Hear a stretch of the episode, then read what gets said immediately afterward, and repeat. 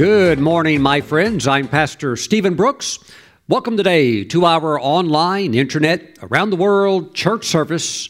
I'm so happy that you're here today because I'm convinced that as you hear the Word of God and as it goes into your heart as a seed sown, I'm convinced it's going to bring forth the 100 fold return of a life that you enjoy of righteousness, peace, and joy in the Holy Spirit, a very blessed and contented life. Praise God. Let's take our Bibles and go to the first book in the Bible, which is the book of Genesis. We're going to go to chapter 8, and I want to talk just for a moment as we're going to bring in the tithes and the offerings into the storehouse. I want to mention to you about the subject of dream seeds. Praise God. Genesis chapter 8, verse 22 tells us, while the earth remains, and let me just insert that despite many of the movies that are out there, science fiction movies or action adventure movies, many of which I never watched today because they're all so full of violence and profanity, but they seem to have a fascination at the end of the movie, they have to blow up the planet. Either they're going to blow up a city blow up a bridge, blow up something, but they like to blow everything up. And some of them even like to endeavor to blow up the planet Earth. But it says in Ecclesiastes chapter 1, verse 4, that the earth abides forever. So the earth is not going anywhere. While the earth remains. Okay, so here are laws that are going to function throughout eternity. While the earth remains, seed time and harvest, cold and heat winter and summer, and day and night shall not cease. These laws, which is what they are, they are natural laws. They also have spiritual parallels. They're never going to go into some kind of a state where they, they're suspended or they don't work anymore. My friends are going to work every day, all day long, all night long. Woo, praise God, for all of eternity. Now, notice here that it says, Seed time and harvest shall not cease. Seed time and harvest shall not cease. I would like to tell you today that the dreams that you have, and particularly the one dream that has really captured your imagination, it's a dream that God has placed within your heart, something that you want to see come to pass. Nothing is out of reach of a seed when that seed is sown and then multiplied, and you enjoy your multiplied harvest. Nothing is out of reach of a seed. So it's very important that we sow what I would call, from time to time, sow what I would call dream seeds. Praise God. You have a dream. You can't reach it in the natural. Ah, but you could reach it by sowing seed because God can take the seed and multiply it and bring that thing into your life. And I would even encourage you to name your dream seed. And I think there used to be some conversation about 15 years back, maybe about 20 years ago in the body of Christ, where some were not quite sure about naming a seed. But the truth is, my friends, we name all kinds of seeds all, all of the time. And if you go to the grocery store, you, you don't even have to go to the grocery store. You can go to a farmer's market. You can go to Lowe's. You get a home improvement store. You can go to Home Depot, and you're going to see the lawn garden area. And they have these displays during spring and summer. Uh, and of course, also in the fall when they go on clearance sale of all the seed packets. And you can buy fruit seeds, vegetable seeds, you can buy cantaloupe seeds, bell pepper seeds, uh, cherry tree seeds, and on and on and on it goes. But my friends, those seed packets are the are seeds that are named. Why? So that you can know what you're sowing for and you can anticipate the harvest that you desire by sowing a specific seed for a specific harvest. So we name seed all the time, so don't let that throw you, my friends. Of course we do. And the truth of the matter is, if we dig into it deeper, you and I, we're all here because of a seed, the seed of your father, the seed of my father, uh, connecting with, in my mother's womb, producing me. And here I am And there you are. And what do we do with this outcome of a seed? We named it. they named me Stephen, praise God. They gave you your name. So everything is named, it all is originating from seed form. Mm, mm, mm. Praise God. And so we need to work these timeless principles. Thank you, Lord Jesus. Can you imagine? Can you imagine a person that you go up and, and you talk to them and they tell you all about their dream, how they're believing God for this certain thing? And you ask them, Well, that's wonderful. God can do it for you. Have you sown a seed for your dream? And they look at you like you're crazy. But the whole time, the truth is that they're crazy because what kind of look you don't even have to be a farmer doing this for full-time living but what kind of a person even if you're a normal person that uh, has maybe like a t- traditional eight to five type job and maybe you even work in an office all day you're not even an outdoors person but yet you want your own uh, tomatoes and so you go to the store and you get the little tomato seeds and you raise them in the kitchenette of your home. Praise God. Well, my friends, uh, a person could say, "Well, uh, I'm I'm believing God for uh, tomatoes." Well, you would say, "Well, did you plant tomato seeds?"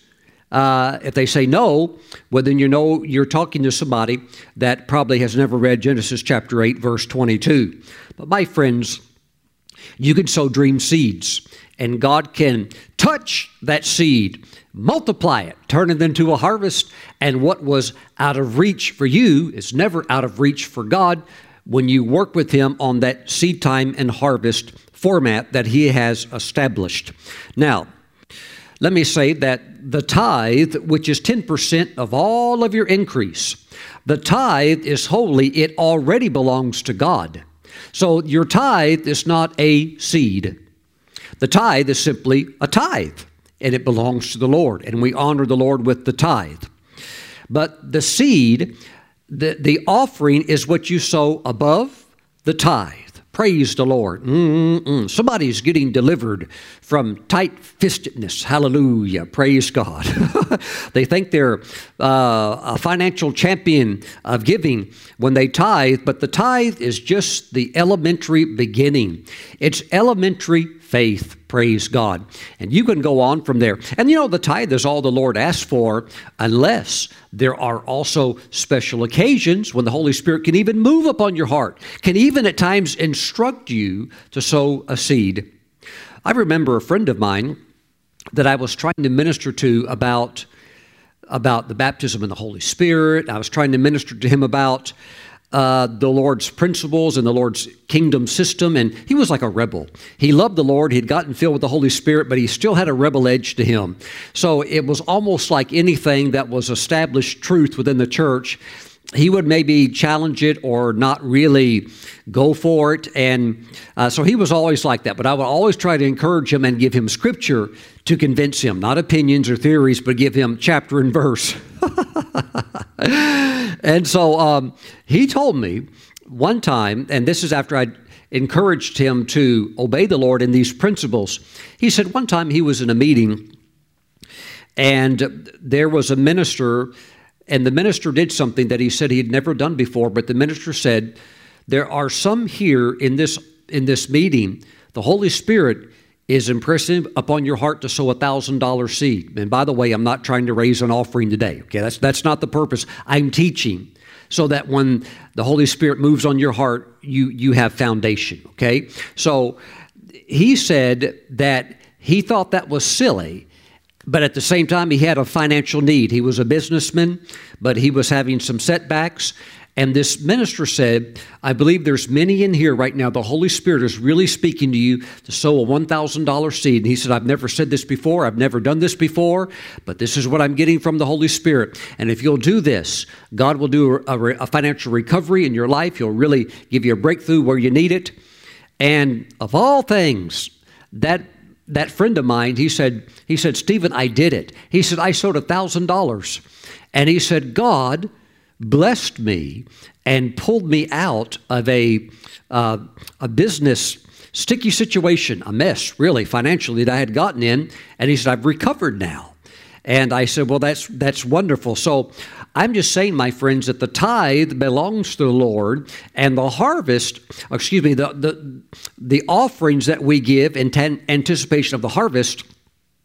Those are just things we sow. We give as love offerings, praise God. But you can sow dream seeds as love offerings and say, God, Lord, you know how much money I make? This is like my annual income or whatever. You know, you could run that out on the paper and uh, calculate those numbers.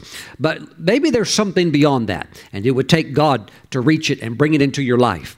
That's why you can sow seed because nothing is out of reach for a seed. So, my friends, not only does the tithe belong to the Lord, and that's what we need to do, but we need to be people that have generous hearts and uh, we need to look for those golden opportunities when the Holy Spirit makes it available and that anointing is there to sow into good opportunities so that we can sow seed and reap wonderful harvest. Praise God.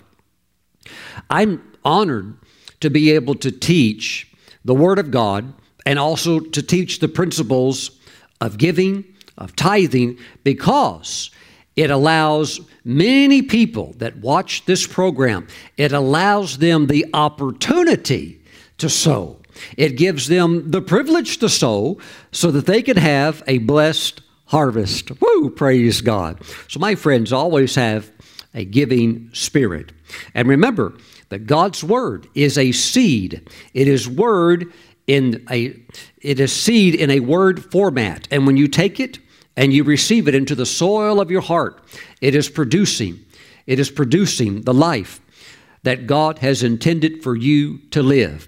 So there's a lot of people out there that don't understand kingdom principles. They laugh at things like this. But you know what? They may laugh, but for those that apply it, it keeps on working. It keeps on working irrespective of what's going on in the economy, and this, this covenant based upon tithing and seed time of harvest, it'll keep on working. It doesn't matter what the weather's going to do because you're going to always have different types of weather. You're going to have winter and summer. You're going to have uh, cold and heat and, and these various changes. You'll even have day and night, my friends, but you tie into God's principles and you'll become established. And of course, the tithe brings a divine protection into your life where the devourer is rebuked.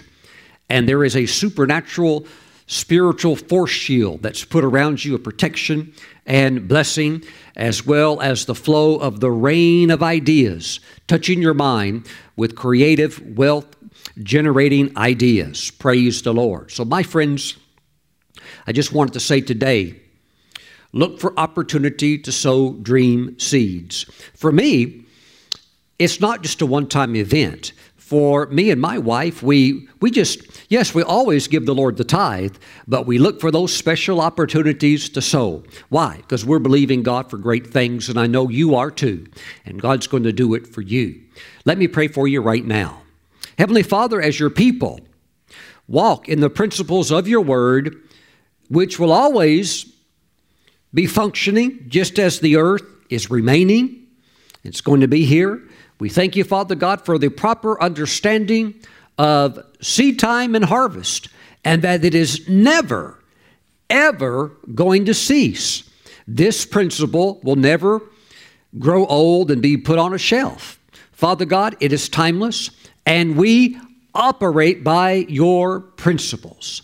Now, Father, we thank you for the privilege of being able to sow even dream seeds. We give you praise because you want us to walk in the fullness of the promised inheritance that you have made available for all of us. We give you praise. We thank you, Father God, that the tithe secures, anchors the covenant, and that seed time and harvest, Father God, allows you to become actively involved in fulfilling the promises that have been spoken over our lives. Now, Father, bless your people. I thank you that your Holy Spirit leads them and guides them and shows them the proper soil to sow dream seeds in Jesus' name. Amen and amen.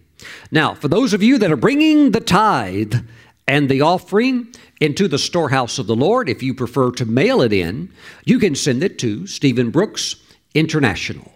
P.O. Box 717 P.O. Box 717, Moravian Falls, North Carolina. Our zip code 28654. Now, if you prefer to bring the tithe and offering in online, you can do so anytime, day or night, from any place in the world. Please visit the ministry website, StephenBrooks.org, there's a link on the home page that says Give as a red heart. You can click that. You'll see the box where you can bring your tithes in, and you also see a couple of projects, various projects that we're focused on here at the ministry. And if you would like to sow into those, one of those, you could sow like a dream seed if you wanted to, as you're believing God for your harvest. Mm-mm. And name your seed. Name your seed. Praise God. Hallelujah. Hallelujah. Father, bless your people. Bless your people as they sow dream seeds. Let them receive their dream harvest. Father, we give you praise. We give you praise in Jesus' name. Amen. Praise God. Now, let's take our Bibles. And we're going to go today to the book of Ephesians, chapter 4. And I want to discuss that there are two proven paths to victory. Two, praise God. And we are going to talk about these two proven paths. And you can take either one, or you could take some of both. They're both uh, delicious, praise God. But I want to unveil to you one path that is proven, highly effective. Then I want to show you another one that you must be aware of. We're going to be today in the excuse me, the book of Ephesians, chapter 4. We're going to start in verse 7. And let's pray.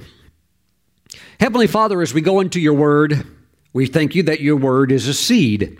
And as we are receiving the seed of your mighty word, we thank you that it is producing the 100 fold return in our lives.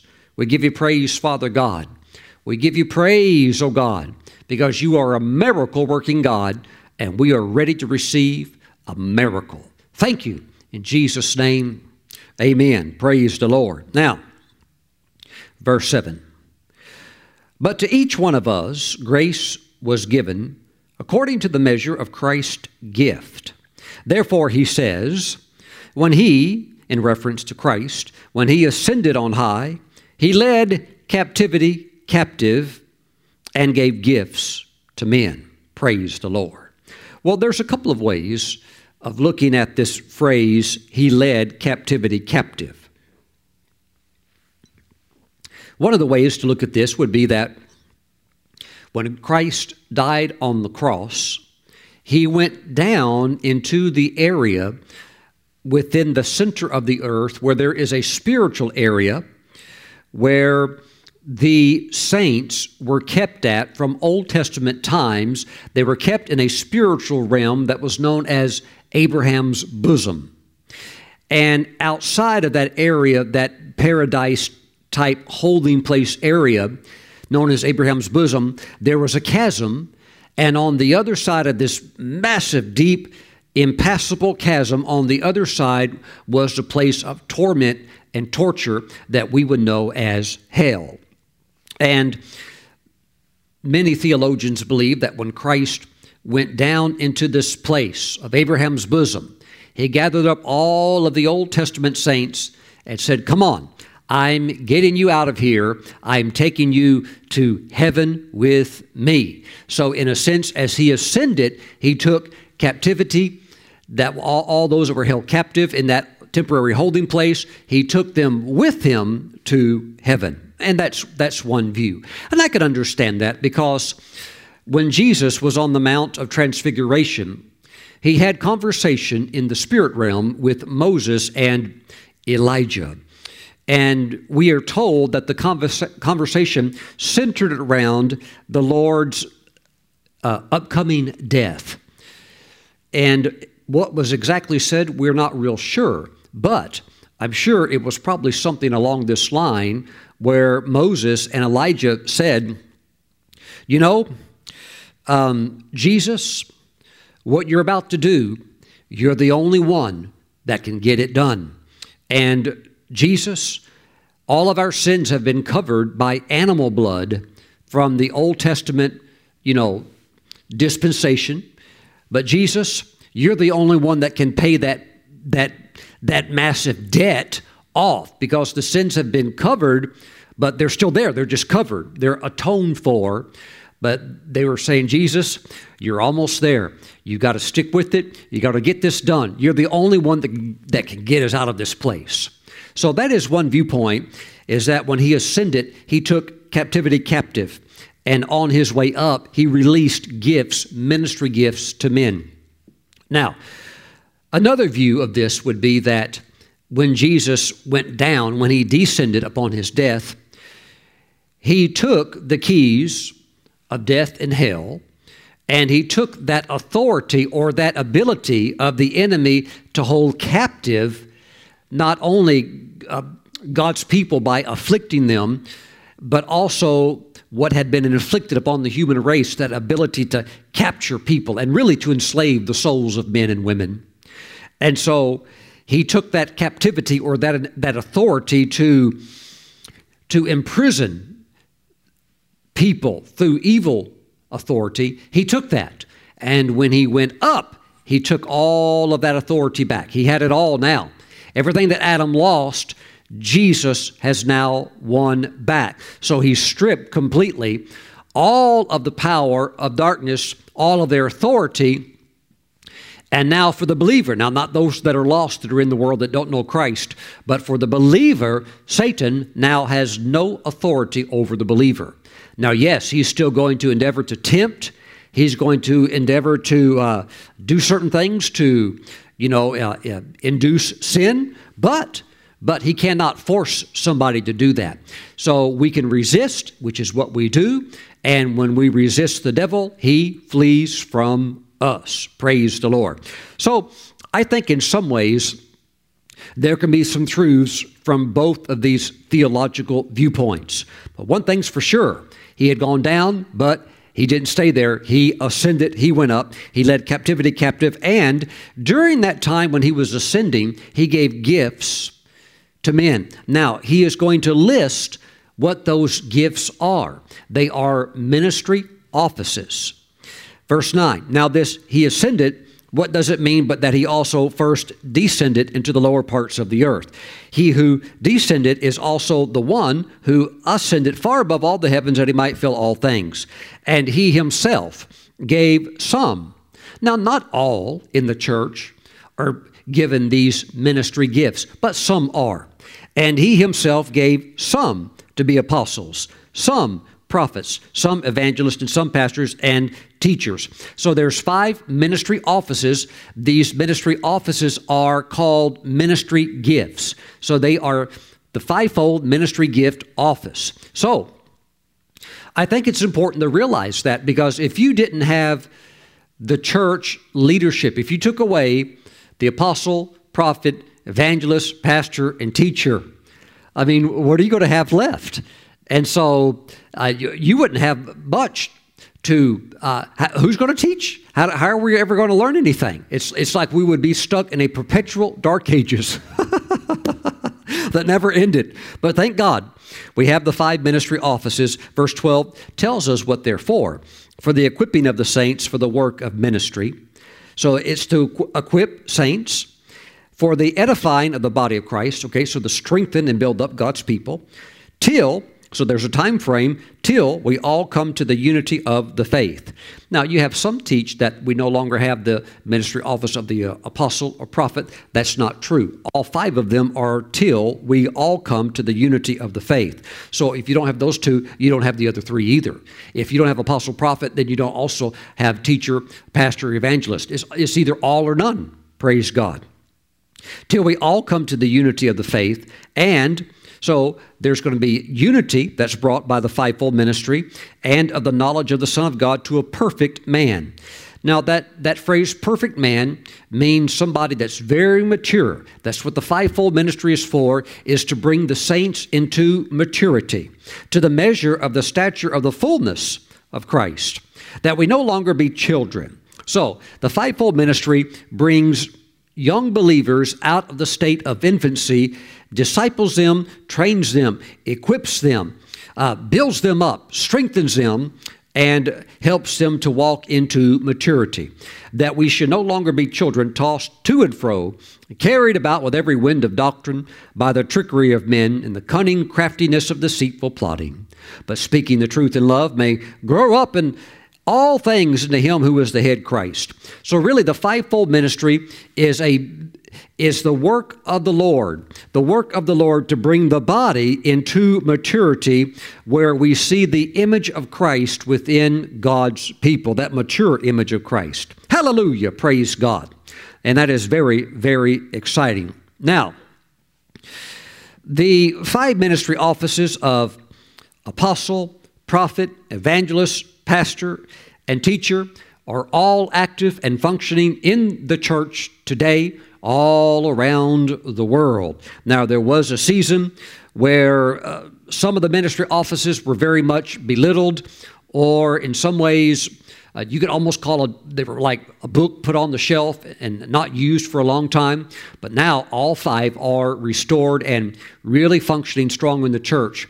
You know, it wasn't until the, the 70s, mainly going into the early 70s, where we had a teaching movement here in the Western world, uh, in the Western church, and it swept all around the world, and it really began to bring forth the reality that the teaching office is vital within the body of Christ because before that we had a lot of uh, you know evangelistic ministry and things like that and who who would have ever thought that people would sit and listen to somebody just teach the word wow but my friends today uh, there's you know, teaching digital downloads, there's teaching CDs, there's teaching books, and there's materials and materials. Why? To teach, teach, teach God's people. And there was what we would call a teaching movement to restore the teaching office back into the church.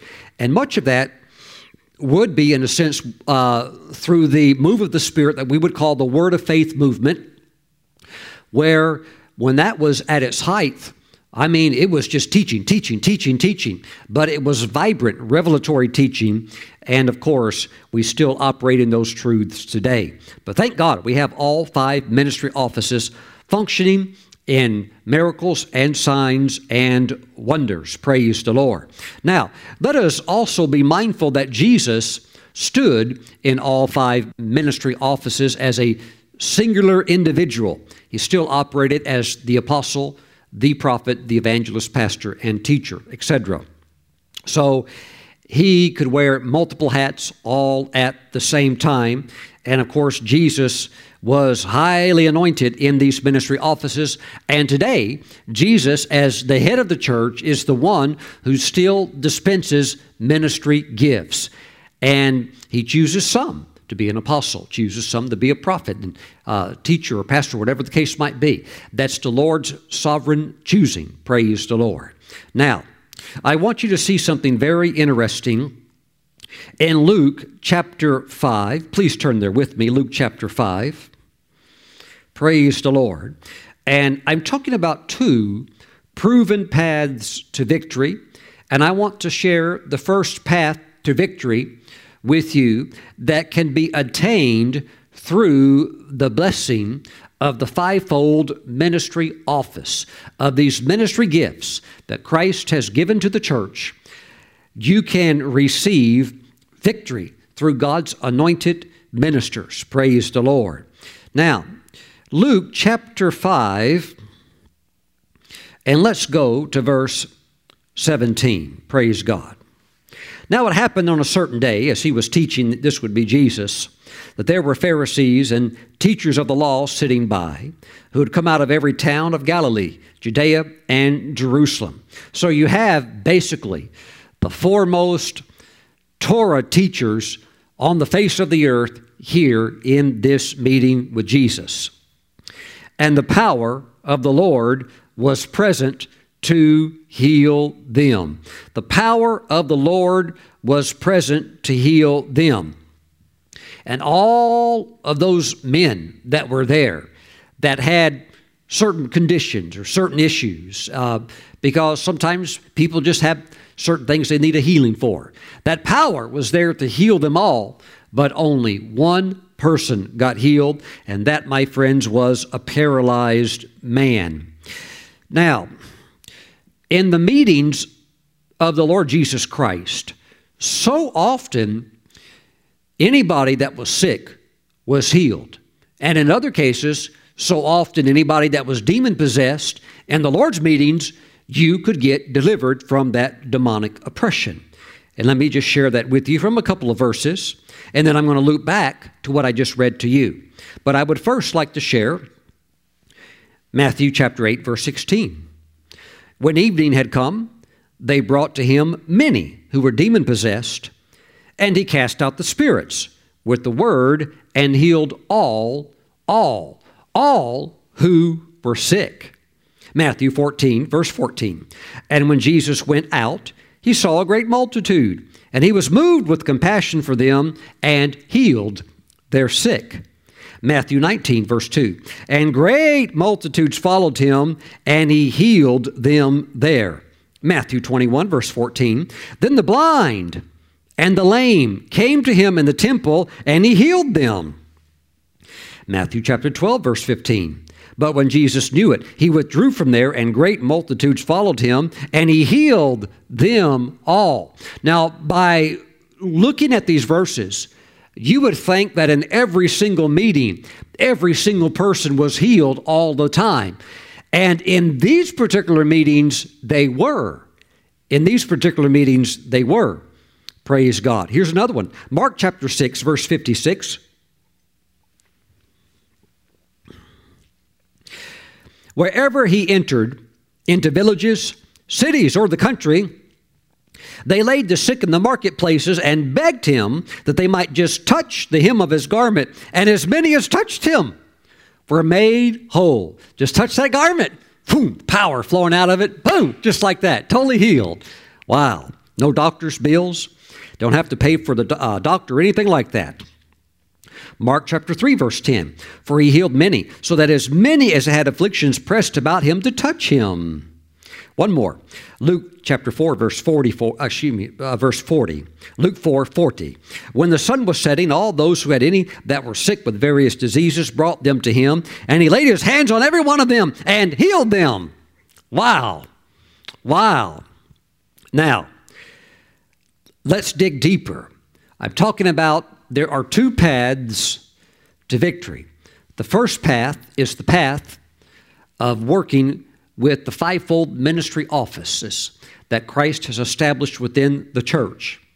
Now, again, verse 17, it tells us that the power of the Lord was present to heal them. Everybody in that meeting could have got could have got healed, could have connected with that power, but only one person did. That was the paralyzed man. He got healed. Why did the others not get healed? Well, they were stubborn, they were rebellious, they did not receive the ministry of Jesus. They felt, the religious leaders felt threatened by him because they not only had a religious system that they were operating, but there was also uh, a lot of political structure. That's probably an understatement, uh, but especially when the when the Romans are telling you who the high priest is going to be, and it has nothing to do uh, anymore with the you know with the descent from Aaron. It's now a political position that could be bought, paid for, or a man just stuck in by a Roman authority, and so you had them look at Jesus, and he's now a threat to their political system, which means it's also a threat to their finances. And so it doesn't matter if he's telling the truth, they are not going to receive him nor his teaching. And because of that, neither did they receive the healing anointing, the miracle working power that was upon his life. Wow.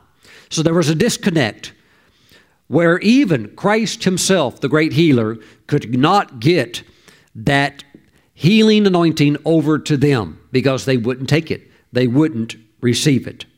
By the way, here we see that only one man was healed, the paralyzed man. But then again, also in John chapter 5, verse 2, when we have the story of the pool of Bethesda, only one person got healed there. And remember, remember the pool had hundreds of sick people, if not, if not potentially maybe even a couple of thousand people, and they were all sick. There were mul- the scripture says there were multitudes of sick. How many is a multitude? Not 20 or 30. There were sick people everywhere.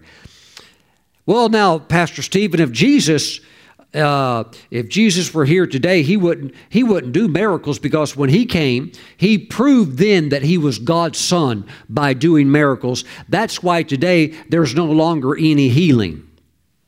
Uh, well, that can't be a good argument. That doesn't even make any sense because if Jesus proved that he was God by healing people, well, then how come he didn't just heal every single person there at the pool of Bethesda? Why did he just go into the local hospital and just heal them all and say, See there, I'm the Son of God? That proves it. Now that that's been proved, now there's no longer any more need for divine healing. No, that's, that doesn't make any sense, does it? No. The reason only one person got healed at the pool of Bethesda is because that is the only person that was on the Holy Spirit's agenda to be healed that day in the eyes of God, and that one person got it. Praise God. Well, what about all the others? That's between them and the Lord. But the Lord went there to heal one person, found him, and through the power of the Holy Spirit, got him healed. Praise God. So that's the thing with the ministry office. You can go into a meeting, maybe even with Jesus, maybe with Jesus, and you could have, you could have a need. But you know what? On that day, only one person got it. And on another day, only one person got it. Well, Pastor Stephen, I thought everybody got it all the time. Obviously not. Obviously not. We see that already here in a couple of examples. But what about probably the classic example of Mark chapter 6, verse 5? Let's take a look at that just for a moment. Mark chapter 6, verse 5. It says concerning Jesus, now he, that would be Jesus, could do no mighty work there. There, his hometown, Nazareth. Now, notice it doesn't say he wouldn't do any mighty work there. It doesn't say that. It says he could do no mighty work there. Well, now hold on, Pastor Stephen. Jesus is God. He can do whatever he wants. No, he can't. No, he can't. He couldn't do any mighty work there. If he could have, he would have, but he could not. He could do no mighty work there except that he laid his hands on a few sick people and healed them. Just small stuff. Little back pain, maybe somebody a little arthritis in their elbow or ankle, but nothing major, no blind eyes opening, no, no big stuff, nothing like that going on at all. And he marveled because of their unbelief. That's why. Because of their unbelief, their disrespect towards him and his ministry, and he just shut the anointing off. Shut the anointing off. It is because of their unbelief. And it cut that flow of God's mighty power from coming into their lives. Praise the Lord. So while Jesus, the head of, of the ministry, the head of the church, while he does work through his ministers, and even he works himself, you have to understand that in certain, certain situations, even the minister can be limited by a person's unbelief. The minister can be limited by the environment or the atmosphere. Now, the thing with Jesus is that he was filled with the Spirit without measure. So he's loaded. I mean, it doesn't matter if you need something that a prophet has, he's got that. Doesn't matter if you need something that a teacher has, he's got that. He's got it all. he's, a, he's highly anointed.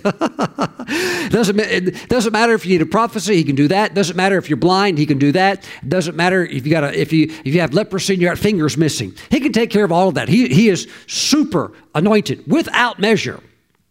Praise God. And potentially, potentially, a servant of the Lord can also come into that place of that mighty empowerment of the Holy Spirit. Yes, they can, but it is very difficult to maintain that. It is very difficult to hold that. And you also you also sometimes have other factors that are coming involved that are in play in creating a faith charged atmosphere like that. You have to understand when Jesus is in these meetings and everybody's getting healed, that in a sense is almost like what we would call a modern day full blown all out revival. And if you've ever been in a meeting like that, boom, faith just goes through the roof. There's a corporate faith that just explodes, and suddenly nothing's impossible with God. And when that's rolling and you're rolling with it, I mean, it's It's literally like you've got one foot on the earth and one foot in heaven, and miracles are happening. And uh, I mean, it's all it's on. It's it's awesome. Praise God. But my friends, there are various dynamics that are involved because you can have that atmosphere, but they didn't want that atmosphere in Nazareth. And even though Jesus comes full of power, mightily anointed of the Spirit, he goes back to minister in his hometown, and they're like, "Oh man, we know who you are. You're the carpenter's son. We knew your dad. We know your mom. I mean, hey, I mean, we've heard reports about you and stuff like that." But then they just they ended up even getting offended at him, offended at him, and couldn't do much there. And if there was any place probably that he would like to really release the blessing, release the power, it would have been there because he loved those people. But you know what?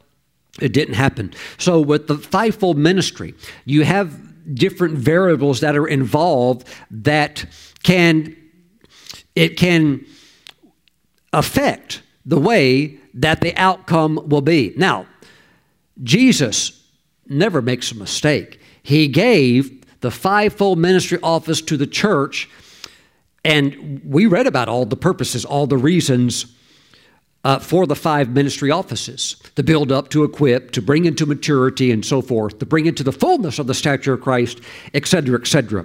And the church was never going to get there without them. If you think you can get there, uh, it's, it's, you're going to need you're going to need the apostle, prophet, evangelist, pastor, teacher. By the way, God never designed you to live on just one of them. Well, my pastor, I don't need anything but my pastor. He's all I need. Mm, you're, you're going to need more than just pastoral anointing. And while, yes, you thank God for the shepherd that the Lord has put in your life, you're, you're going to need a, a prophetic anointing to touch your life sometime. You're going to need to be touched sometime with some apostolic power. Praise God. You're going to need the ministry office of the teacher to come in and bring some fresh revelatory teaching. That's what you need. You need that exposure, praise God, to be developed fully. Jesus knew exactly what he was doing when he gave five ministry offices to the church for our maturing into the fullness of His image. Praise God. But, my friends, I want to say also that even as effective as the fivefold ministry office is, there are variables that are in play when it comes to receiving what God wants you to receive. Let me give you another example. I'm going somewhere with this. Let's talk just for a moment about the 1950s healing revival that took place here in America.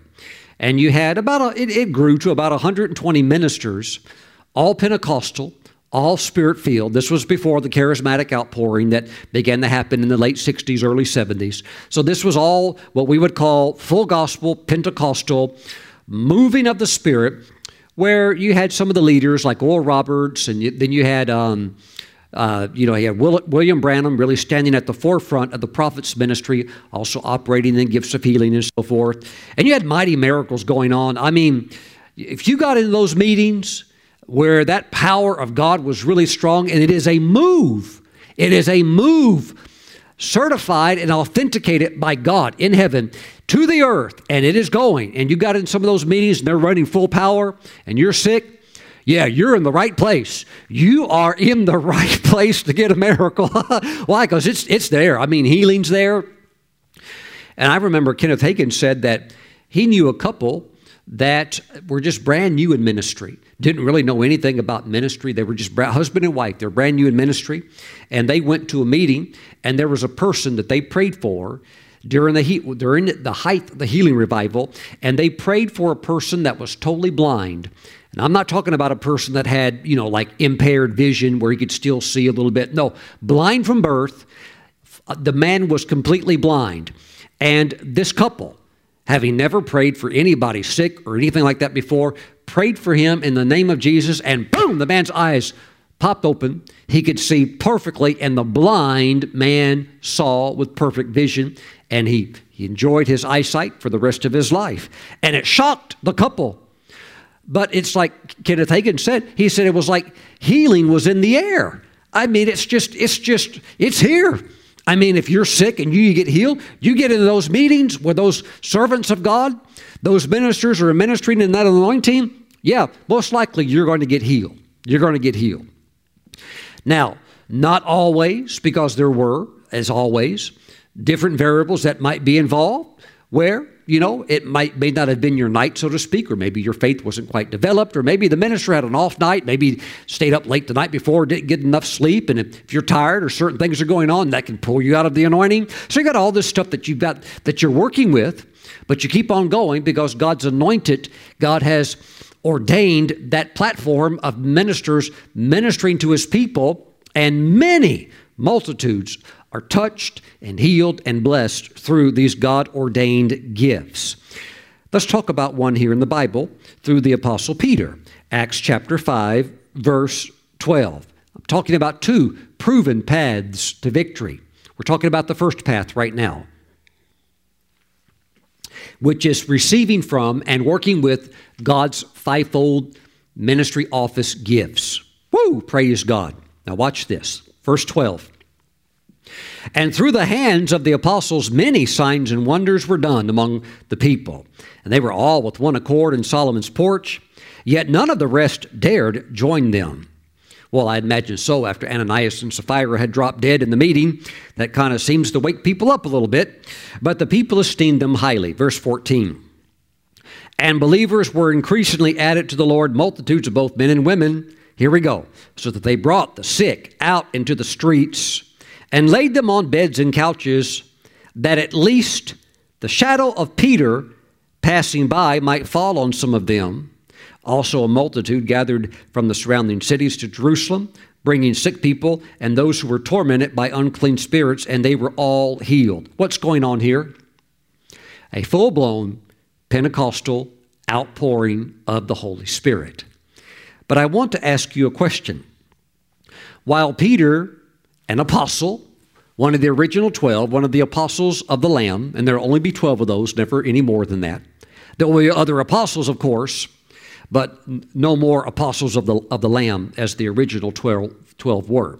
Now, while Peter here is operating under an anointing that is so strong that if you're sick, now watch this, if you're sick, if you just get close enough to him while you're laying on your bed, close enough just for his shadow to go past you, you're totally healed. Is that not a wild anointing? Is that not a powerful anointing? He's walking in a place of being just saturated with the Holy Spirit. Saturated with the Holy Spirit. And it doesn't matter what your sickness is. Even if today, modern day AIDS or cancer or something like that, or whatever it was, or lupus or heart disease, if you're there and you're crying out to God, you're crying out to God. You've repented of your sins and you're crying out to God. And that shadow boom, passed by you, you got up healed. And you had faith? Yeah, you got up. But see, this is revival outpouring. This is mighty outpouring of the Holy Spirit. And sometimes, I'm speaking from being a student of church history. Sometimes, usually, when you have these mighty outpourings like this, guess what comes next? massive persecution, intense persecution against the body of Christ. Wow. Isn't that amazing? And that's exactly what happened. Intense persecution is going to come, and that's going to scatter the Jewish Christians all over the Gentile world, and the gospel is going to begin to go international. Praise God, which was God's intent. Now, I want to ask you a question. Here we see Peter moving in mighty power. I mean, you get next to that shadow, woo, man, you're healed. He's walking in mighty power. But if you were sick, let's say five years later, you're sick, and you needed, you needed a miracle, you needed healing, could you still go to Peter? and say, Peter, I'm over here. I'm in my wheelchair. Peter, I've heard about you. Years back, I heard about you in that Jerusalem revival meeting. Peter, just walk over here. You don't have to, you put your hands on me. Just get close enough for your shadow to get me. Come on, Peter, walk over here. Would that anointing still be riding at that high level of power? I don't know. I don't know. My understanding is that when that anointing is like that, it takes, it takes everything for a minister to walk in that walk and maintain that. It's very, very demanding. It's almost like an Olympic athlete, gold level, It's very challenging to sustain that level. Why? It's, it's so demanding. It takes everything to get there. it takes total, complete surrender of your life. And then when you're in that zone, to really walk in that and boom, just stay in it, it takes phenomenal focus and a very, very uh, dedicated life to Christ. I mean, matter, matter of fact, if, if we were to meet up with Peter, let's say some years later, and you really needed that healing touch, you needed that shadow to pass your way, well, what if you caught him at the wrong time? What if you caught him over in, uh, in Antioch after he had a little run in with Paul, and Paul stood up in front of everybody there at the Antioch church and said, Peter, you're playing the hypocrite. Peter, we know who you are. The right, you were the right hand servant of Jesus, his choice apostle. But Peter, you're acting like an absolute, complete hypocrite. And he he had to address the issue was so the hypocrisy was so bad it even had swept barnabas into this silly deception. And so paul had to stand up and correct peter. Well let's say peter's walking out of that meeting he's probably whew, he probably didn't want to talk to anybody he probably just wants to go somewhere and sit down and go oh god. And what if you were in your wheelchair? Hey peter! Hey over here peter! Uh, come over here and put your hands on me I would just suggest not much is going to happen in a time like that. Now, do you see there's dynamics involved for, for the power of the flow? Do you see there's other logistics that are going on that create atmosphere, that, that create uh, the moving of the Spirit with unhindered power? A lot of things have to line up just right. Praise God. And, and God so often allows these things to line up the Holy Spirit is working, the Holy Spirit is moving, boom, and there's an outpouring. And God's people are blessed, many are healed, and this is a proven path to victory. It's in the Bible, it's biblical. Thank you, Lord Jesus. But let's go further. Let's go further. What about today? Right here, right now, today.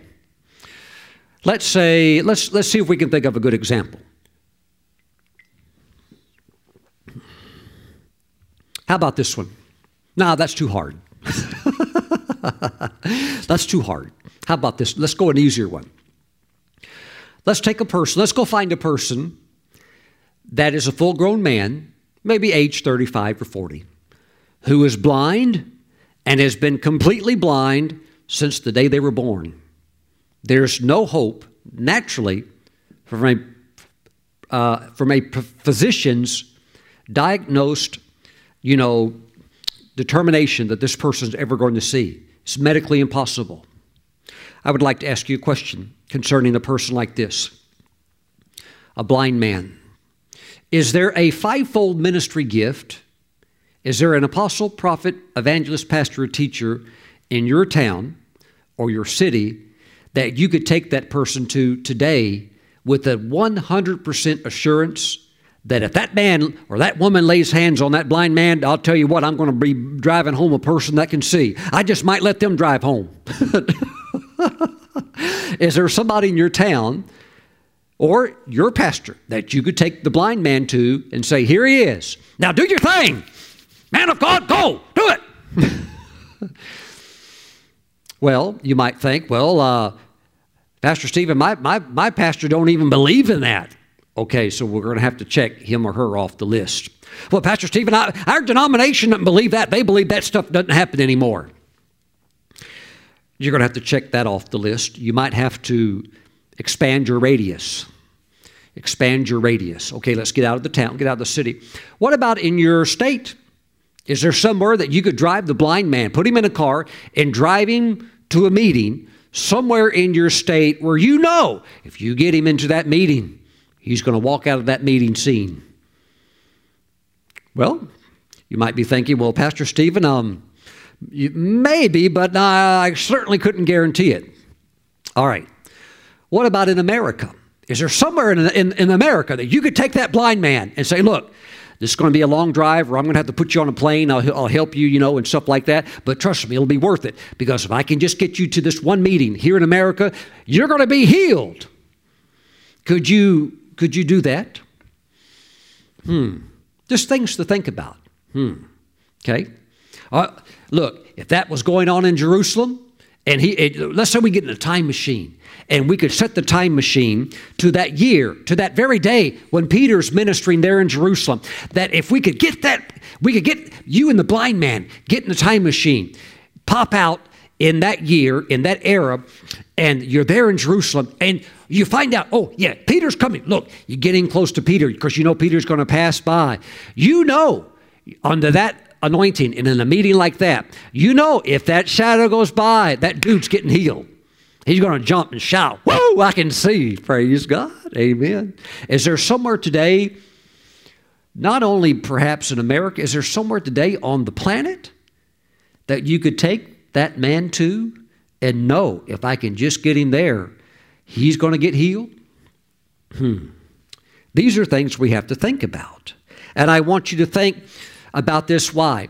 You need to know about two paths, not just one path. Now, there is one path to victory, which God works so often through the fivefold ministry office. And millions over the years have been healed. Billions have been saved. What would we do without the office of the evangelist? Praise God. But my friends, there's also another path. I want to talk about that in just a moment. But remember, the path I'm talking to you about is a God ordained path established by Christ in the church. He gave these gifts unto men as he was ascending. Mm-mm. Wait!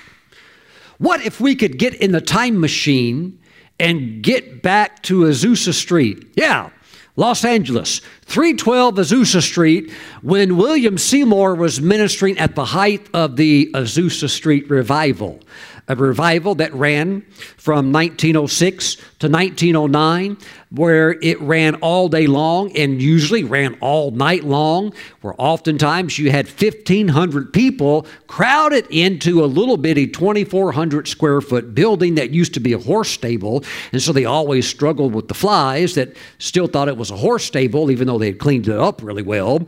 But yet, People were coming literally from all over America, all over the world. Why? Why? They knew God's power was in that meeting in unprecedented ways. Now, not unprecedented in church history, but unprecedented from anything they'd seen in a long, long time, if not in entire lifetimes or generations. That could be a good place to take the blind person to. Problem is, we don't have a time machine, do we? But it was in meetings like that where hundreds witnessed the mighty power of the Spirit that would just break forth in those meetings, such as the time William Seymour grabbed a man's arm that was a shortened arm, only hanging down about four inches. He grabbed that arm and, in the name of Jesus, yanked it out to a full length, full size arm. Is there a church today is there a man of God today that you could take a person with a dangling four inch arm to and say, Come with me? You're going to get your miracle today. Hmm. What about the time there was a man with one leg in the Azusa Street revival, and Seymour grabbed the stub and yanked it out and pulled a whole new leg out in front of everybody under the anointing through the gift of working of miracles and special faith, as mentioned in 1 Corinthians chapter 12. Praise God. Is there some way today, somewhere today, that we can take a man with only one leg who really wants God to do a miracle uh, so somebody can lay hands on him and give him another leg and have that leg come out? Well, I would say this. I would say this. There are many good ministers that would be happy to pray for it and just go for it, right? yeah, sure, we'll pray. We're going to trust God. We're going to trust God and we'll just, we're going to pray. We're going to go for it. I can go for it. I pray for all kinds of things. Amen. The miracle doesn't always happen then. That's why I'm always going to go for it because I've seen the miracle happen the next morning where it manifests. The anointing goes in, it happens the next day or happens three days later or something like that. Sometimes it happens right then. So I, I'm in that crazy realm of, of faith. Well, I'm, yeah, I'll go for it. You, you want God to give you a new leg? Yeah, I'll pray for you. I'll do it right now. And if you want, put the, put the camera on me. I don't care. Well, I'm, I'm, because I'm going to pray for you. I'm just going to do what the word says to do. You shall lay hands on the sick and they shall recover. Praise God. But you have to understand to see that type of a miracle manifestation that that necessarily, that type of a miracle, like a leg coming out, that's not a gift of healing. That, my friends, and, and technically in the Greek it's gifts, it's plural, gifts of healings, okay? But that's not even technically what that is. That requires something different. What does that require? The gift of working of miracles. And I'll give you an example. I was I was in a conference one time. There was a bunch of ministers, and uh, the host minister saw a sick person. Uh, he technically wasn't sick. He had a major medical situation. But that host minister was all excited. He said, There's enough power in here. There's enough power for that man to be healed. Come on up here. And they brought him up there. And, uh, and the host said, Now, all of you other ministers, come up here. We're going to pray for this man. God's going to heal him. And I thought, oh, I don't want to go up there because why? Because nothing's going to happen. Nothing's going to happen. But oh, no, we're all going to lay hands on him and God's going to do it. And I just out of being nice, you know, I just kind of went up there, but I wasn't like praying and all that. I just kind of went up there and stood there while the host and all the others were really praying, Oh God, do it, do it now, do it now, take it, take it, brother, take it. And in front of thousands of people, absolutely nothing happened. Why, Pastor Stephen, when God says that you shall lay hands on the sick, they'll recover, and all this and all that? Because what the guy didn't need was a healing, the guy needed a miracle. And if there's not a manifestation of the Holy Spirit of working of miracles and special faith, ain't nothing going to happen. Praise God. Now, I can sense when that anointing does start coming in, and then, yeah, if that if that empowerment there then, yeah, then you ride that anointing. You go for it. And that's that's what was going on at Azusa Street. That's what was going on in Acts chapter 5. Woo! And when the going's go good, you jump in and you jump in the water and you swim, you get what you need, and you have fun. Glory to God. Thank you, Jesus. Oh, oh, oh, wait, wait, Pastor Stephen. I know. I know where I would send a person. I would send them to the Kathryn Kuhlman meeting. That's what I would do. Well, she, she died a long time ago. Oh, well, okay, that's true. We can't, we can't send her to her meeting either. She had, she had some wild meetings, not just some really good healings. She actually had some very spectacular miracles where just the power of God would erupt. That's beautiful. Praise God. Glory to God. So, what do we do? What do we do when Jesus gives the fivefold ministry office gifts and when the anointing's there, powerful, beautiful things happen. But then also, we have moves of the Spirit where great power is released, but then it's like the ocean. The tide comes in and the tide goes out. It reminds me of Azusa Street after it was over. About 20 years after it was over, trust me, when it was over, it was over. About 20 years after it was over, there was a man that said, We've got to get back to that original anointing. We have got to get back to the power of Pentecostal power of God that was released in Azusa Street. And he lived his life out and died and never got back into it. And I remember when we rolled around to the 100 year anniversary. Yes, this is it. God is going to release the power again. Everybody get ready. And I, uh, no, it didn't happen. Because you can't push a button and make the Holy Spirit just start jumping and doing it. It doesn't work like that. It doesn't work like that. Obviously, it didn't because it's not, it didn't happen. Praise the Lord. Hallelujah. Now, now, before we explore path number two, and trust me, it won't take as long as path number one. Before we do that, I want you to know that God is going to send a mighty outpouring of the Holy Spirit. And yeah, you are going to be in these full blown meetings of God where the power is just vibrating through you to a point you're, you're going to probably feel like you're about to explode. Where every sickness, will, if it's still there, will be driven out of your body. Where the glory will be so intense, you might sit there and vibrate the whole time. Praise God. Mm-mm. You're, you're going to have that. You're going to have that, and the glory is going to come. Pray. And, it'll, it'll be a very mighty global moving of the Holy Spirit global moving of the Holy Spirit. Praise God. And yes, I'm looking forward to that. And God, once again, will be working through the fivefold ministry offices, and he's still working today. I mean, I'm standing in one here ministering to you, doing my thing. Praise God. Hallelujah. But what what do we do when maybe we catch Peter at a low time and Paul has reprimanded him and has spoken the truth to him in love, but Peter's not really wanting to throw his shadow over on anybody right now, just wants to go sit down and maybe disappear for a couple of weeks. What do we do when the Azusa Street revival is not raging? What do we do when the 50s healing revival is long gone and everybody that was in it is now and in their heavenly reward?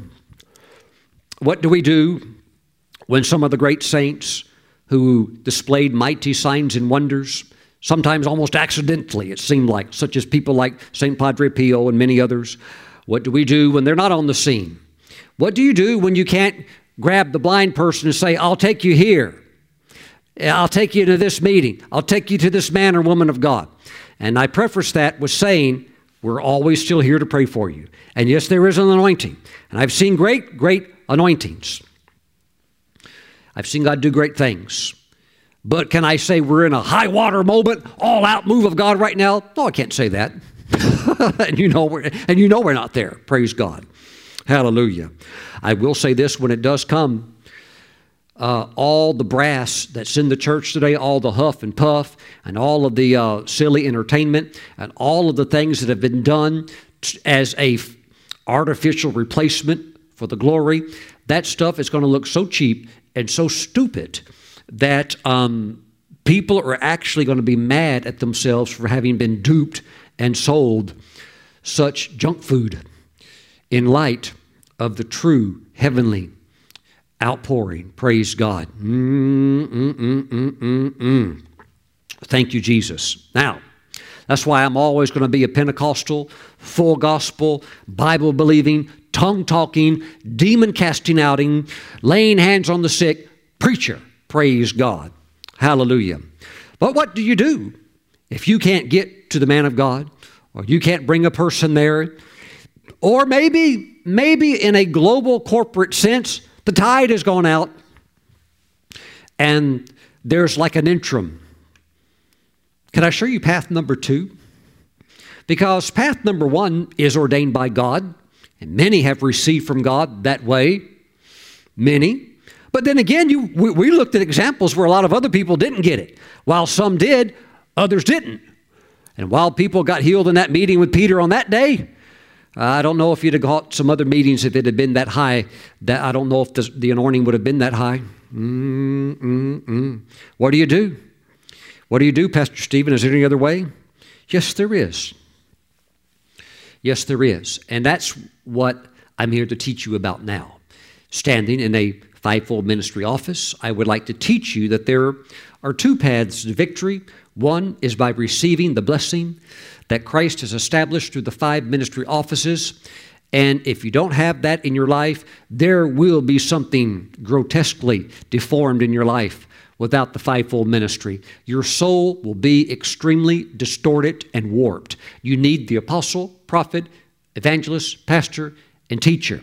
Now, in the interim, should there be something that you need from God that perhaps it's not really popping in the church. Let's say you, let's say you, you had a leg that was cut off. You went to the sawmill, you're having a nice day, and you pushed the, the piece of wood through, but somehow you, you didn't wear the proper clothing and it snagged your pants, and the machine pulled you in too, and before you could stop it, whoosh, the saw took one of your legs off. What do you do? Can you go to your pastor and say, Pray, that God put this back on. in a certain kind of meeting, yeah, you could. When the glory is real high and it's just, and there's a powerful corporate faith and the Spirit's being poured out, yeah, yeah, yes, you could. Absolutely. Get that person there, get that person into that meeting. But in everyday type function, you might not be able to find a place where that particular need, uh, uh, uh, how can I say, an impossible need, can be met like that through that normal mode that, you know, operates daily. So this is what I would say. You can still get God to do for you anything you want if you'll still one on one, just you and God, if you'll go before Him and worship Him and take Him at His word and just bless Him and worship Him and praise Him and worship Him and stand on that word, He'll put a new leg back on your body. He'll put, he'll put eyes in an empty socket. He'll put new eardrums into ears that had the eardrums blown out. Hallelujah. He'll put a new kidney into your body if the current one is not working and not filtering properly.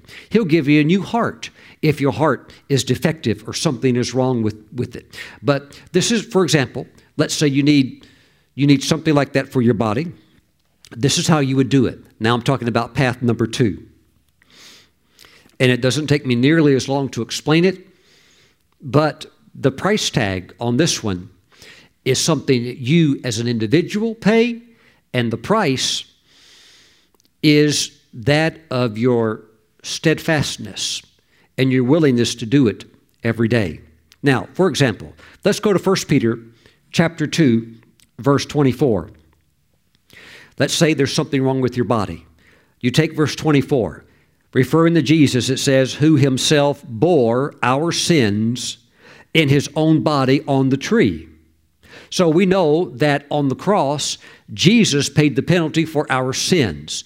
And when you receive Christ as Lord and Savior, you now have forgiveness of sins, and now you have a walk with God where that blood will cleanse you of all of your sins. If you, if you blow it, mess up, just ask God to forgive you, and you know, on you go, because it'll wash it away. Who himself bore our sins in his own body on the tree, that we, having died to sins, might live for righteousness, by whose stripes you were healed.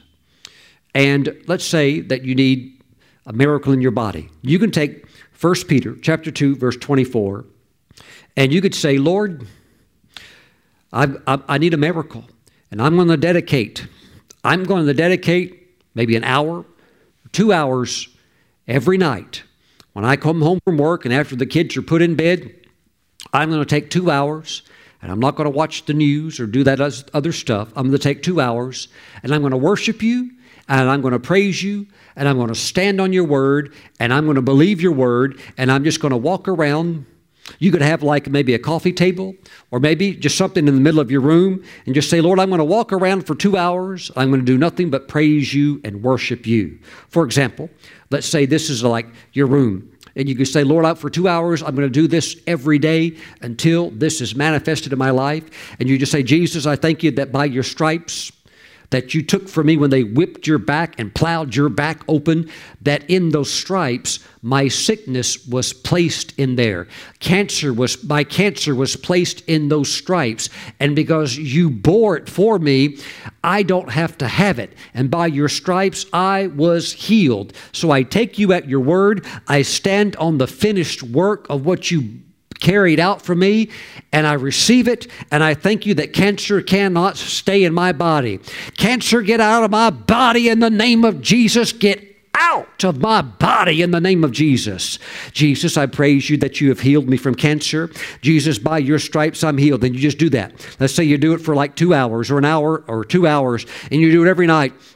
Jesus, I'm back just to worship you again the next night. Jesus, I'm back. And Jesus, I just thank you that you told your people under the old covenant that if they would worship you and keep your commandments, that you would take sickness and disease away from their midst and they would walk in health. And I thank you, Jesus, that health and healing are also in the new covenant and it belongs to me. And this sickness can't stay on me. This infirmity cannot stay in my body. Get out of me in the name of Jesus, you foul sickness. I'm healed healed by the stripes of Jesus. Lord, I praise you.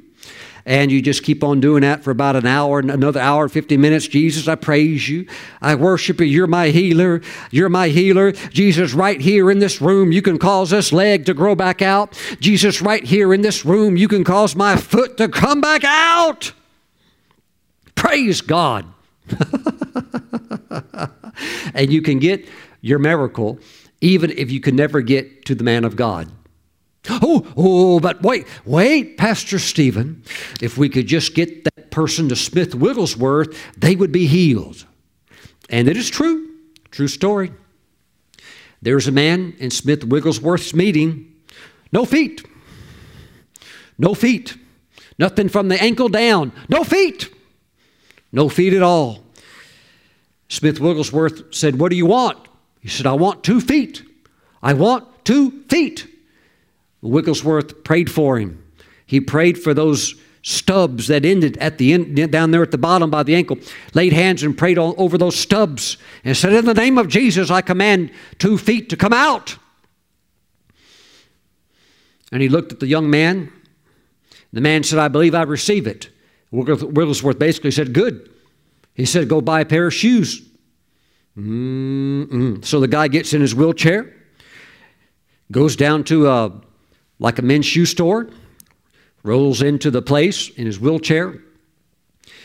And uh, the salesman looked at him and said, what, do you, what would you like? And, you know, they both kind of looked down at the same time at the stubs. And the man said, I'd like a pair of dress shoes. And the salesman said, looking at the, you know, no feet, the salesman said, What color? the man in the wheelchair, wheelchair said, Black, size 10 and a half. The guy goes to the back, brings out a box, black dress shoes, size 10 and a half, opens the box, kneels down, and boom, two feet pop out completely, fully formed. Yes, Pastor Stephen, we've got to get that person in the Smith Wigglesworth meeting. He's a ministry office gift of the apostle. Yep. And he died a long time ago. Well, Pastor Stephen, that path is closed. That path is closed. No, there's still very anointed vessels in the earth today. Hallelujah. And I'm happy to pray for anything. I'll go for it. Doesn't matter what it is, I'll pray for anything. Especially when an anointing's there.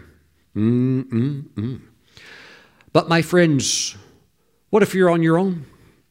What if what if you're in a city or town and you, I mean it's just it's nowhere around. It's nowhere around. No, what if no church in your area even believes in that or thinks it's silly? What are you going to do? Are you abandoned by God? Of course not. You take the second path. The second path also is a proven path to victory. Jesus, I worship you. Jesus, I worship you. Jesus, I praise you. I thank you, Jesus, that the devil can't kill me. By your stripes I have been healed. I shall not die, but I shall live and declare the glory of God. And you do it every night, every night, every night. Jesus, I'm here to worship you. You're my healer. Even with symptoms raging, you do it every night. Well, Pastor Stephen, what if you don't have a leg? You get in your wheelchair and you push that wheelchair and you roll your wheelchair, well, roll yourself around that table. Jesus, I praise you. You're giving me a new leg. I receive my new leg. Jesus, I thank you for my new leg. Glory to God. Hallelujah. I'm going to dance in church. Praise God. Mm-mm. And if you do that and you stand on the word and you do that and you stand on the word and you worship God, worship God and pour it on and pour it on and you obey those principles of Luke chapter 18, where you don't faint, you don't quit, you keep on going, and you, you show up every time, show up every time. I don't know when, maybe six months, maybe 18 months, I don't know. Usually doesn't take that long. But there will come a point where God will come in and He will do whatever you want Him to do. Mm, mm, mm. Whoa! Think about that. Think about that. Think about that. God has a building in heaven that's bigger than every Amazon warehouse on earth. It's bigger than every Amazon warehouse. It's bigger than every uh, uh, UPS, FedEx building. Take them all, put them all together. It's bigger than every one of them, bigger than the Pentagon, bigger than all that stuff. The building is so big that it has backup reserved, genuine, authentic, certified body parts for every single person on the planet. So that if you have one damaged or tore up or messed up or cut off or ripped off or whatever, God's got one for you in that heavenly warehouse, and He's happy to have an angel send you one if you'll show up. Lord, I praise you. It doesn't matter when you do it, maybe at 8 o'clock to 10 o'clock at night, maybe 3 o'clock to 5 o'clock in the morning. Jesus, I thank you for my new leg. Or Jesus, I thank you for a new hearing ear. Or Jesus, I'm blind, but I thank you, Lord, for my eyes. That's where you take the blind man to. You take him to the Word and say, Look, hey, maybe the tide's out right now. We're not in epic revival, but that doesn't mean that you're stranded. God will do a miracle for you right where you're at if you'll just believe Him. Well, I want somebody else to do it for me. Okay, let's wait another hundred years for Azusa Street. Well, I'm going to be dead by then. Yep, you sure will. So why not go with this proven method? You'll never, you'll never be in a place where God can't get to you. Amen. And if God has to, I mean, he's still got his Elijahs, his Elishas. You know, you got Naaman with leprosy and eating up body parts and, you know, horrible looking skin, disfigurement. And he leaves. He leaves from having an encounter with God's prophet. As an old man, he leaves with brand new skin like a child. Mm, God will do anything you want him to do if you'll just worship him. He can do it through the prophet, apostle, evangelist, pastor, teacher. He could also do it right there in your room, just you and him, worshiping the Lord. Jesus, I praise you. Jesus, I praise you. Well, Pastor Steve, I, I do that for an hour and a half. That, that means I'm going to end up walking around this thing probably about, about 500 times. Yep. Probably about 573 times, if you were to count. Yep. Or, or roll it in your wheelchair, whatever. It's just a matter if you really want it. Praise God. But if you'll cry out day and night, cry out day and night, God, you're my healer. You're my miracle worker. You're giving me a leg, Lord. You got a leg for me in heaven, and that leg is coming down. The angels are bringing my leg. Hallelujah. Praise God. And I'm going to kick the devil with it. Woo, soon as it pops out, I'll slap him for now. Hallelujah. Don't let the devil rob you of your inheritance and your blessing that Christ shed his blood for. Mm-mm. Mm-mm. And I tell you what, before Jesus comes back to take the church home with him, and then the Antichrist, they can do whatever we want. You know, we're going to be gone. It's going to be a mess. Okay. When he wants to go around doing all of his uh, one world government, locking everybody down, and doing all of his pathetic, horrible, unmentionable horrors, horrors that he's going to do, we'll be gone. But let me say this before the Lord, takes the church up to meet him in the air in the clouds. Let me say he's going to do a transformation beauty job. And the church that will go up is going to be the glorified church. And I say that you're going to be looking mighty good. Praise God. So I would just say, lift your hands and worship God and receive whatever you need by faith and be persistent like the widow woman. Cry out day and night, Jesus, I thank you. Jesus, I'm back before your throne again. There's a lot of good programs on TV. There's a lot of things I could be watching on the internet right now. But Jesus, I'm here to worship you because you're worthy. And I thank you for my new leg. I thank you for my new lungs. Hallelujah. Glory to God. Whatever it might be. Whatever it might be. Financial miracle. Whatever it might be. Hallelujah. God, I thank you for my home.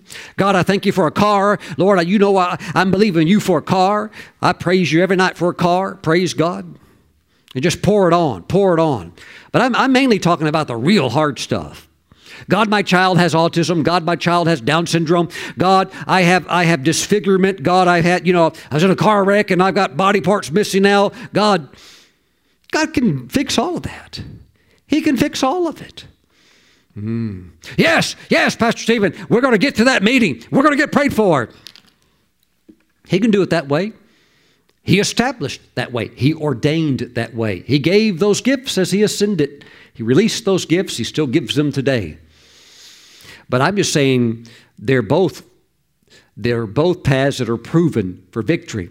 But what I'm trying to tell you is that this one, this one though, is one where you don't have to have a lot of variables line up. the only thing that's got to line up is you. But you see what I'm saying? Mmm. Mmm. Woo. Woo. Now we all need to come together and charge the atmosphere. Well, it's just you. You charge it. It's just you and the Lord in your in your room. How, how complicated is this? right. woo. Woo. Glory to God. Hallelujah. But if you do that, just worship the Lord. Just do that praising. Praise Him. Pastor Stephen, what do I do? What do I do after 30 minutes? Will I forget? Will I run out of things to do? Oh, no, just keep praising Him and worshiping and pray in the Spirit, pray in English, and tell Him how good He is. Mm-mm. There'll be times where you probably feel very tired, very fatigued. There might be other times where you you don't really have any good feelings. Maybe they're just maybe you're still uh, dealing with symptoms. But you know what? Just do it. Just do it, and you'll find that symptoms will start to leave. There'll come a point also you're starting to realize, hmm, something's going on here.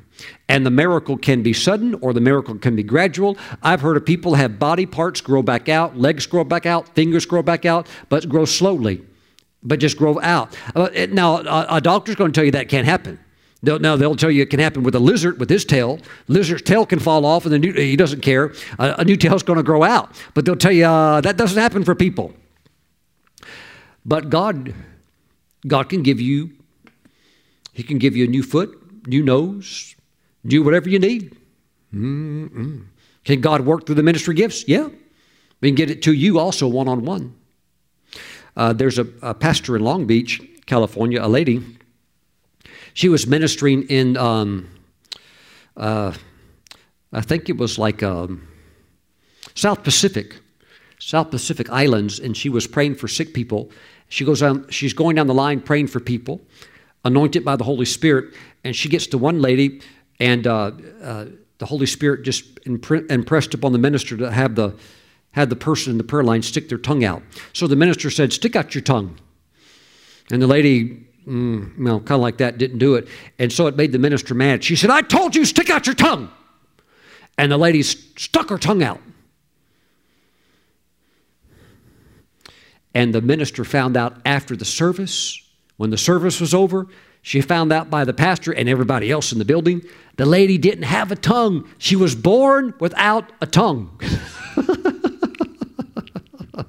she got one now. Praise the Lord. Yes, I need to get in that meeting, Pastor Stephen. Well, that meeting was on in the South Pacific. It's going to take a long ways to get there. And maybe that minister won't be there. But you can get anything you need from God right where you're at. Mm-hmm. Pastor Stephen, I've been having a little COVID discouragement. Everything's been shut down, and I, I'm just kind of locked up. Whoa, you locked up with God? That sounds like a setup something that you could use to your advantage. Lift your hands. Father, I pray for those that are watching right now that need a miracle. You have revealed two paths, they are both ordained by you. And Father, there's a special, there's just a, it's like a highlight. Yeah, you always blessed a fivefold ministry established by your Son. And Father, there's this other path that so many of your people don't know about.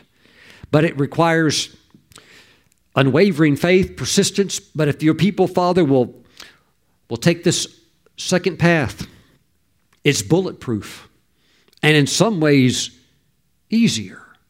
Father, we thank you. We thank you in Jesus' name. Amen. Thank you, Father. Amen. I'm telling you, uh, if you don't know a Peter's shadow to take your t- uh, cot or tent or, or bed and pitch it at, uh, you really need to consider this second option that I've shared with you because you can get anything. You can have anything you want from God. If you just worship Him, thank Him in advance, honor His word, and you show up every day. Show up every day at this designated time. Do it for an hour, maybe 30 minutes, an hour, two hours. If it's, if it's life threatening, yeah, maybe two hours. Mm-hmm. Pastor Stephen, I'll probably get tired. Yeah, you, you probably will. Praise God, but you can have a miracle. You can have anything you want. And that warehouse is wide open. God will have an angel go get that body part and give it to you. It doesn't matter what you need, God can do it for you. Praise God. Praise the Lord. Well, if you're watching today and you don't have a personal relationship with this mighty miracle working God who created you, who created humanity, then today you can know God as your Father by receiving salvation through his Son, whose name is Jesus. If you would like to get your life right with God, pray this prayer after me. Say, Jesus, come into my heart, wash all of my sins away. I give my life completely to you, and I repent of all of my sins. Jesus, save me now. Write my name in your book of life. In your name I pray. Amen. And amen. And he's heard that prayer and he saved you. And you know he has. Praise the Lord. Rejoice in the Lord. Now, as a church family, let's take Holy Communion together. And as we do, think about that thing that you want. Think about that, that great desire, that miracle that you need, that it takes God. Mm-mm. He'll do it for you. He'll do it for you. Think about paying the cost of committing to honoring the Lord and seeking Him day and night like that. Grab some unleavened bread, grab some grape juice. Let's pray. Father, thank you for the bread and the juice. We bless it. We consecrate it, we set it apart as holy. We thank you. This is now the flesh and the blood of Christ, our Savior. So, Father, as we receive His flesh, His body, we thank you that you're a miracle working God and that you're not withholding anything from us, that you want us to have it. But we must seek you and meet you on your terms and conditions. And those terms and conditions are surrounded by consistency, fervency, crying out, worship, and showing up to honor you, to receive your best. Now, Father, we thank you. We believe you're going to do it. And we thank you for great miracle testimonies. In Jesus' name, let's receive. Praise the Lord. Hallelujah. Glory. Glory. Glory. Glory. Glory. Glory. Glory. You know, let me say that very special anointings, very special giftings upon the servants of the Lord, apostles, prophets, evangelists, pastors, and teachers, very special anointings, yeah, they're rare. They're, they're special gifts. You, you better believe they are. yes. Uh, it's not like it's on every block. You know what I'm talking about? Mm-mm. And my friends, honor the ministry gift that God has placed in your life and the ministry gifts God has placed in the earth. Anytime, anytime you, you come across like a special, like maybe you would just say, I, I bumped into so and so that's a very, very anointed servant of the Lord you know, show honor. Praise God. Praise the Lord. Show honor. Praise the Lord. Because they are gifts. Praise the Lord. Father, thank you for the blood of Jesus. Thank you for forgiveness of sins, cleansing from all sin and all unrighteousness. We pray, Father, that you would forgive us of our sins. We forgive anybody that sinned against us. We forgive them and we go on. We ask that you would lead us away from temptation. We ask that you would deliver us from the evil one. And we thank you that you will, that you'll protect us and keep us safe, and that you'll strengthen us. Thank you, Father, for the cleansing blood of Jesus. Thank you for the great glory that's coming. Waves and waves of mighty glory, of creative miracles, and that warehouse that warehouse having a lot of parts taken out. But Father, we thank you that we also we have another option. And we're always going to work that as well. Thank you. Thank you for your wisdom of your word. We give you praise. We receive the blood of Jesus. Father, in Jesus' name, amen. Let's receive. Somebody's being delivered right now from addiction to cigarettes. You, you do know nicotine is poison. The devil wants you to kill yourself, self inflicted death. But God's power is there to deliver you right now. If that's you, lift your hands. I break the addiction to nicotine, and through the anointing and power of the Holy Spirit, I release you right now from that hold of wickedness and iniquity. Be free in the name of Jesus. You go free now. Praise God. And remove that stuff from your possession. Remove all products of tobacco from your possession.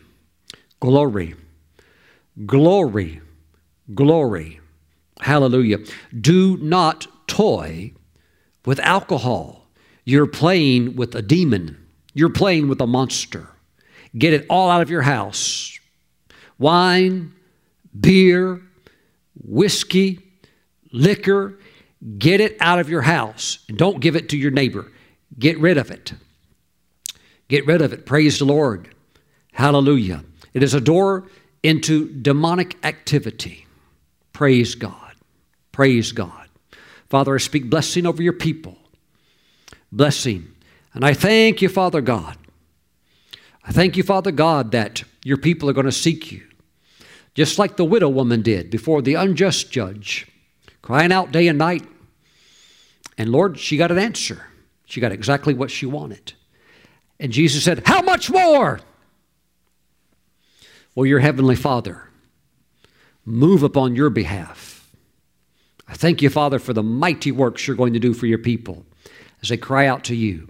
We give you praise in Jesus' name.